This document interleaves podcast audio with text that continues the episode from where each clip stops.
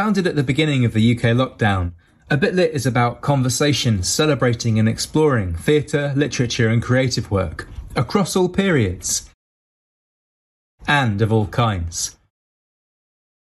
We've talked to professional wrestlers and about Ghostbusters and medieval sex positivity. We've looked at the histories of race, gender, and sexuality.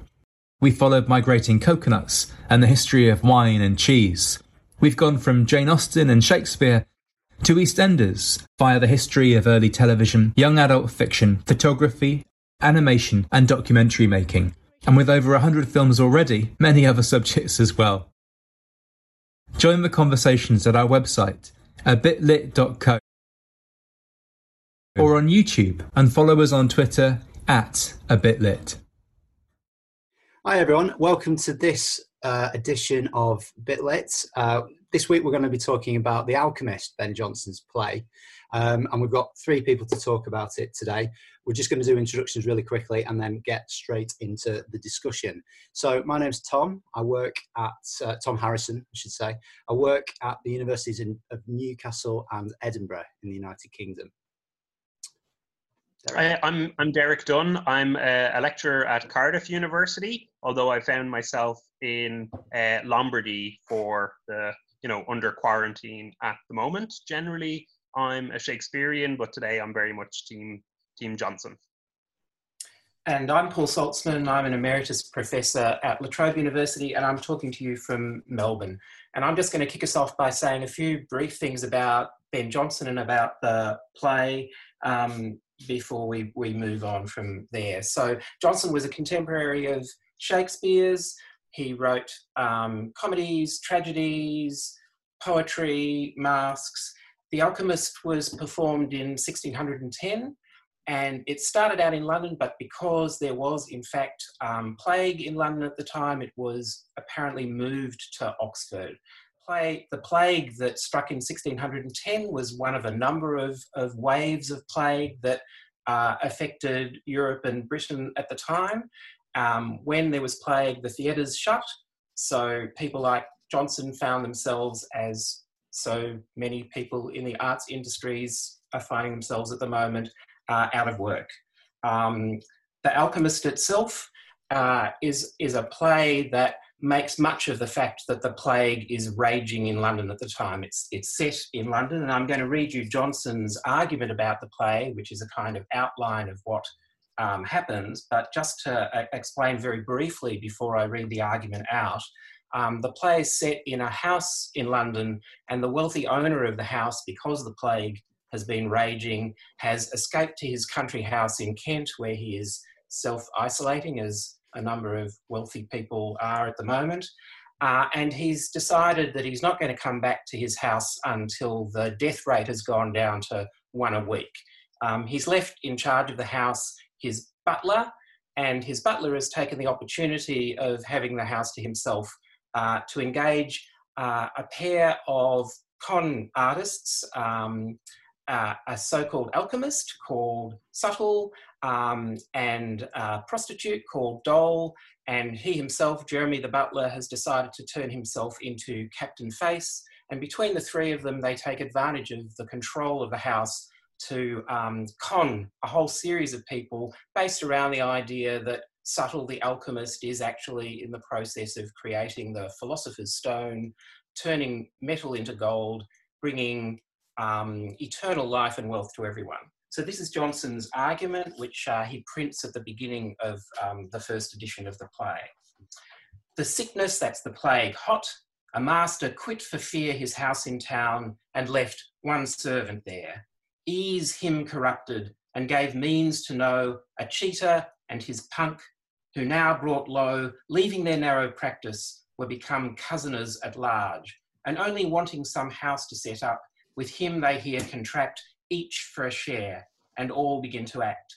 Much company they draw, and much abuse in casting figures, telling fortunes, news, selling of flies. A fly is a kind of little familiar, uh, flat bawdry with the stone, till it and they and all in fume are gone. So, the centre of the play, really, as the plague rages outside, is the ability of these three characters in particular to transform themselves. um, to transform themselves into everything from the prostitute who turns herself into a fairy queen to gull one particular young man, um, all the way through to the idea that down in the basement, um, the alchemist is beavering away in his laboratory, um, creating the Philosopher's Stone, which, of course, amongst other things, will cure people of the plague. Um, so that's the heart of the play. And for me, the, the heart of the play is about transformation. Derek.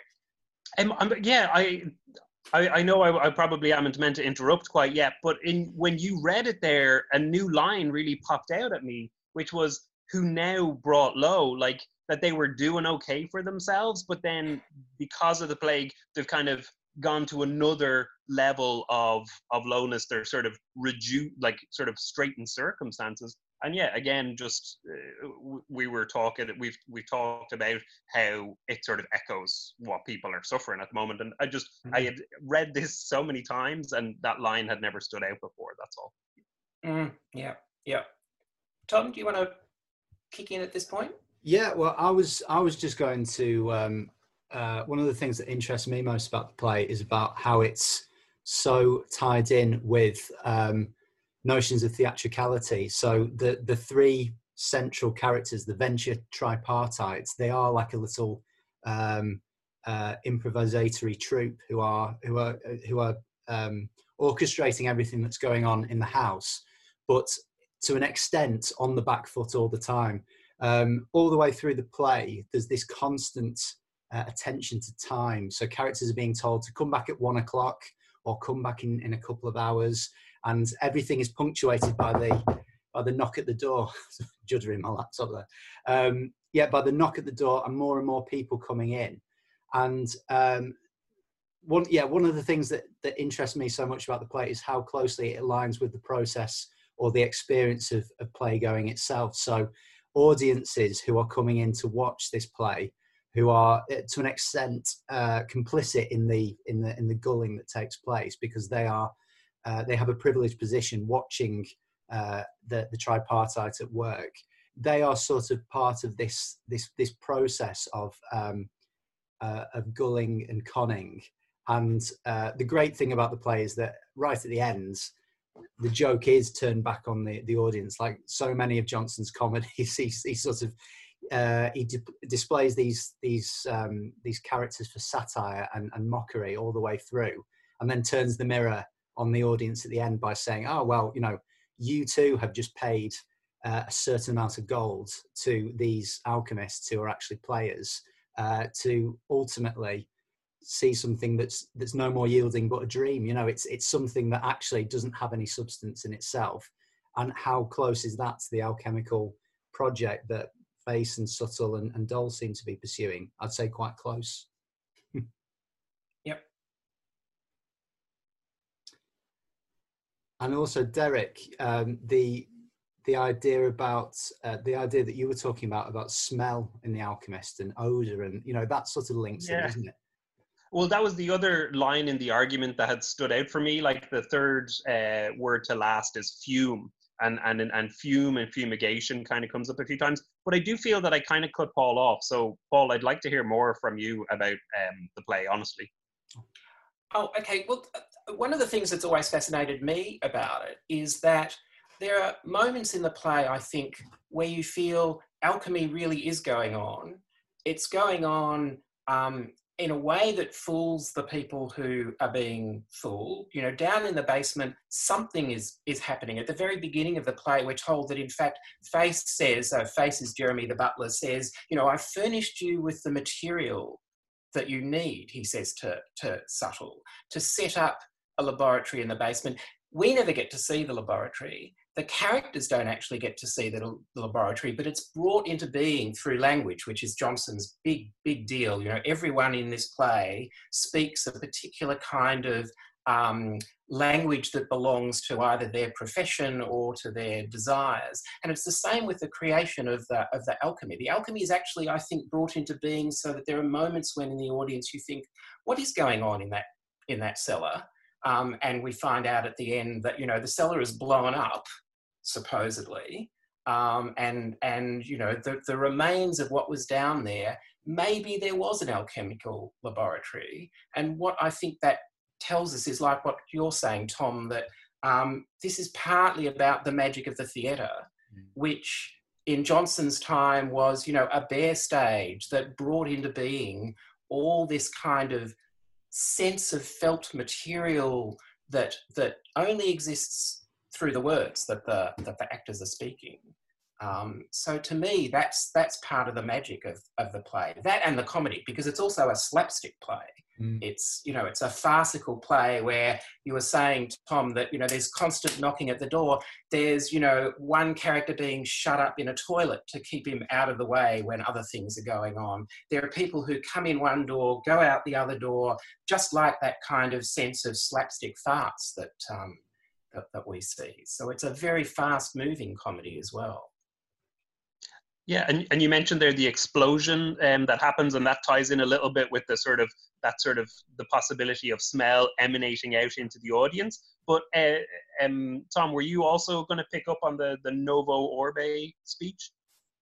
Um, yeah, well, I suppose that, so. That's the the speech that um, uh, Sir Epicure Mammon uh, speaks, which is probably one of the the greatest. Uh, character names in uh, early modern early modern yeah, theatre. He's got, a, he's got a skill for that for sure. Yeah, yeah, and he, he talks about um, Epicure Mammon is, is particularly interested in the the philosopher's stone, and he talks about its effects. You know, there's this wonderful speech where he talks about. Um, uh, you know, he's going to have so much money that he's going to uh, you know have these harems around him that are just full of dripping with jewels and gold and so on and he's this wonderful image of him walking naked amongst his succubi and, and so on. But he talks about he talks about the transformative power of the the philosopher's stone creating uh, a, a, new world novo orbe which connects in, in the imagery that he uses he connects that with the new worlds as as as we know uh, today or uh, the early moderns would have known. So you know uh, the americas in particular. And so i think in, in that way there's a there's a nice correspondence between the sort of exaggerated uh, fantastical dreams that alchemists promised and the very real um, uh, colonial sort of expansionist dreams that were available in the period. And um, and, and Mammon is, is, is someone who you know he's he's so effusive in his language that he conjures this sort of um, this sort of stuff up with with his words. And that's the that's the, the great thing about that character and the play at large. That, as you were saying, Paul, Jonson's able to conjure so much just with the the language that the characters um, sort of put out, and and in a way they do achieve um, uh, their fantasies of sorts because they're so um, caught up with what you know what they're thinking about, what they're obsessing over. So yeah, great and speech, I, would say. but but I like again that seems to me to sort of um, kind of reverberate to what we're talking about now. Those kind of think pieces have already started to circulate. Oh, what will the new reality be mm. after um, sort of COVID nineteen, after a pandemic like this? So it is. It's one of those weird opportunities that it's destructive, but also there's an awareness that something new has to be built in its place, you know? Um, so yeah, it was, yeah, I, I certainly was surprised to, you know, Shakespeare is kind of known as this, you know, um, trans historical writer and Jonson, you, you know, uh, Jonson's the very person who said, not um, not for an age before all time and in a way it's usually read by critics as yeah jonson is for an age but to me this one speaks so loudly to to what's mm. um you know to to you know people having to to shift you know to to sort of causing to to do what they have to do to survive when um times are tough people literally being locked into a house together and they argue you know they've mm. got a contract right but at several points they say listen you're not you're not uh, obeying the rules you know um, you're you're breaking the terms of our uh, our our indenture our relationship and i just again you know maybe i've just been in an apartment with three other people for for too long but i, I I can really identify with that, you know. That's absolutely right. The, the play's got a fantastic opening where indeed Face and Subtle are having a furious argument, and the person who has to step in to stop the argument is Doll, who is a fascinating character, I think, because, you know, her name is, again, it's another Jonsonian name, Doll Common. So at one level, she's a common prostitute. At another level, she's just as good at disguise as the two men are. But at the beginning of the play, she's seen as being much smarter by saying, look, if stop fighting with each other because we've got a job to do, and the job is to extract the maximum amount of money from these gullible people. And if you keep going at each other, it's not going to work. Mm. Um, yeah, so the beginning of the play is full of male insults and kind of, you know, mine's bigger than yours, and the woman cutting through and saying, shut up guys. This is what we've got to do. Let's let's do it. Mm. and and i noticed that in the persons of the play uh, uh, subtle is the alchemist faces the housekeeper. Doll common is called their colleague. And again that's a little bit surprising. You would expect her to be down as a punk a courtesan or what or, or, you know some other kind of roguish name but she's down as a kind of co-worker you know? Mm. uh, and like you say she does kind of hold it together at at various points. Mm and there's a reference um, to to the, the, the Commonwealth, isn't there? And and uh, they possess all things in common. And so, yeah, that's that's mm. uh, uh, obviously playing on, on her name as well as uh, as Doll Common, but it's it's drawing out this uh, this this vision of equality that um, that seems to animate the the trio as they move through, and then obviously that starts to come undone towards the end at, at heart, I think it's it's a, it seems to me quite a conservative piece in that actually, as as you were saying, Derek, there is this. Um, it has got this sort of think piece sort of quality to it, where you know what would happen if all the all the fetters were off, all the constraints were were, were removed, and people had the space in which to do you know whatever they wanted. And the the, the vision that Jonson presents here is that well, you get people ripping people off. You, you know, once once the uh, the law is out of the way and, and, and so on, and uh, a master's authority is gone, then it's time to make a lot of money. And I think that at the end of the play, when Face at least claims that he's invited uh, Truewit, his master, back, it sort of undermines that that um, uh, that equality that seems to be um, uh, articulated at the start, and then it becomes something a bit more a bit more cynical. Whether he did actually do that or not, I suppose, is another question. But it's it's definitely it's of interest to me that by the end of the play we get a, a sort of reassertion of authority with um, uh, with Lovewit uh, coming back and and sort of taking back the house and marrying the the rich widow that everyone was after.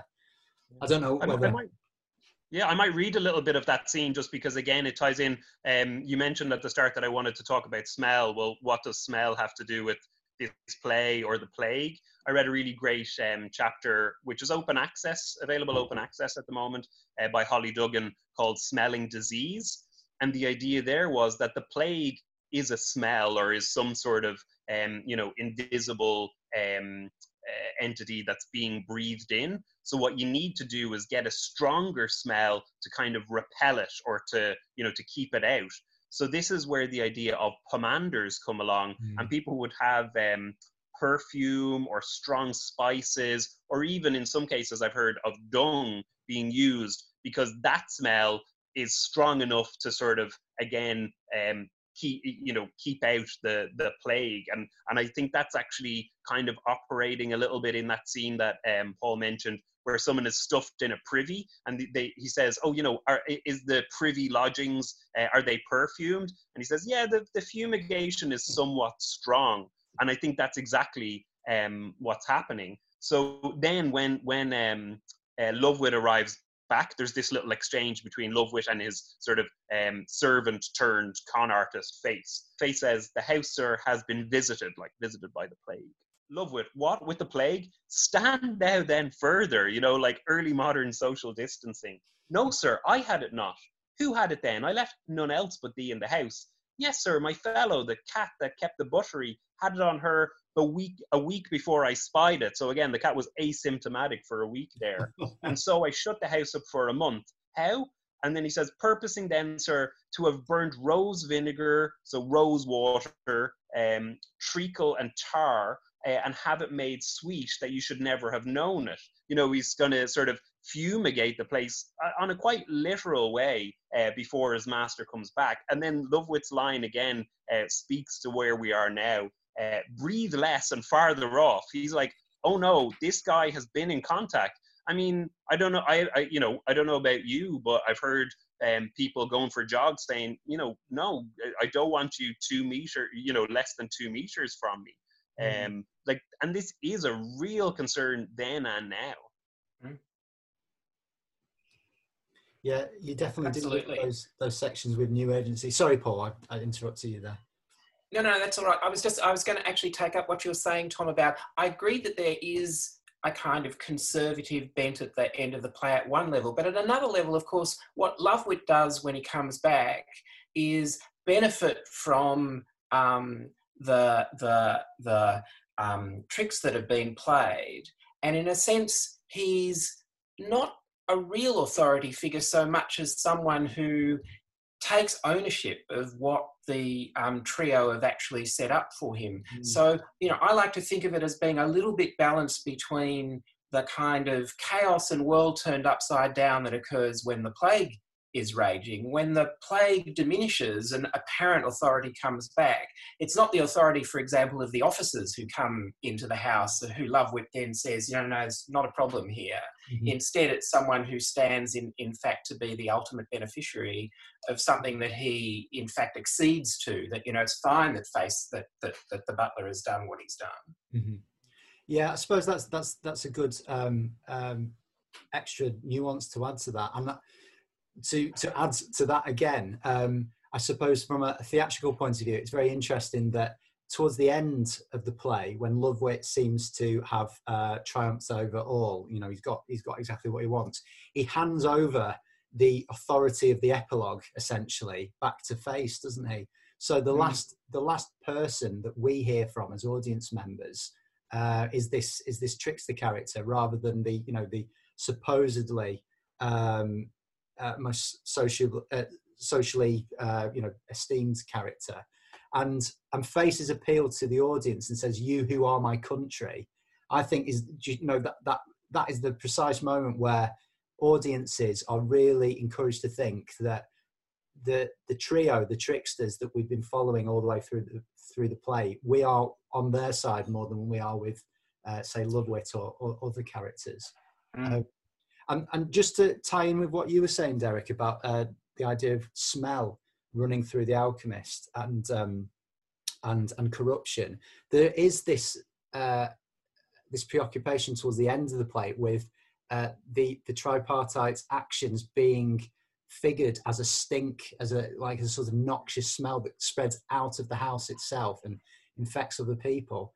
And I think again, it's a very interesting moment that one of the last things Lovewit says in the in the Alchemist is fill a pipe full, Jeremy, you know, the, the name of uh, face, uh, and and so we get this possible image of these characters smoking together on stage, another noxious, uh, um, odorous substance. But then on that occasion, from the New World, no less. It's what sorry from the new from world. the New World, no yeah, less. Of course, yeah. So um, it, and and it's it's one of those moments where it, it's sort of like the the stench of corruption has been tamed into this socially acceptable form that master and servant can can can take pleasure in at the end of the play. So it's yeah, I, I mean it's a it's a very interesting point to think about smell in relation to the alchemist, and this is the time in which to do it, really, isn't it?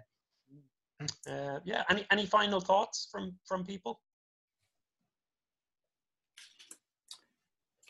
Um, only that it's it, only that it's a play that it once you see it, you never forget it, and that there was an RSC performance four years ago, but it's you know I would only say it not performed often enough, and you know when the theatres open again, when the play has has gone, you know I would suggest that performance of The Alchemist is is is definitely worth thinking about.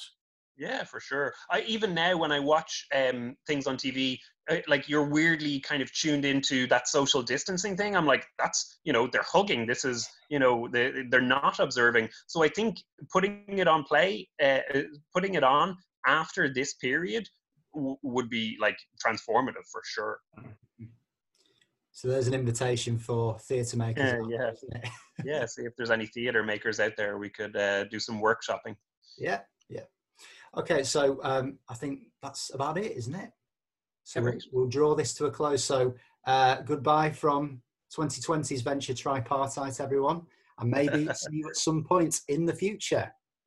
Here's hoping.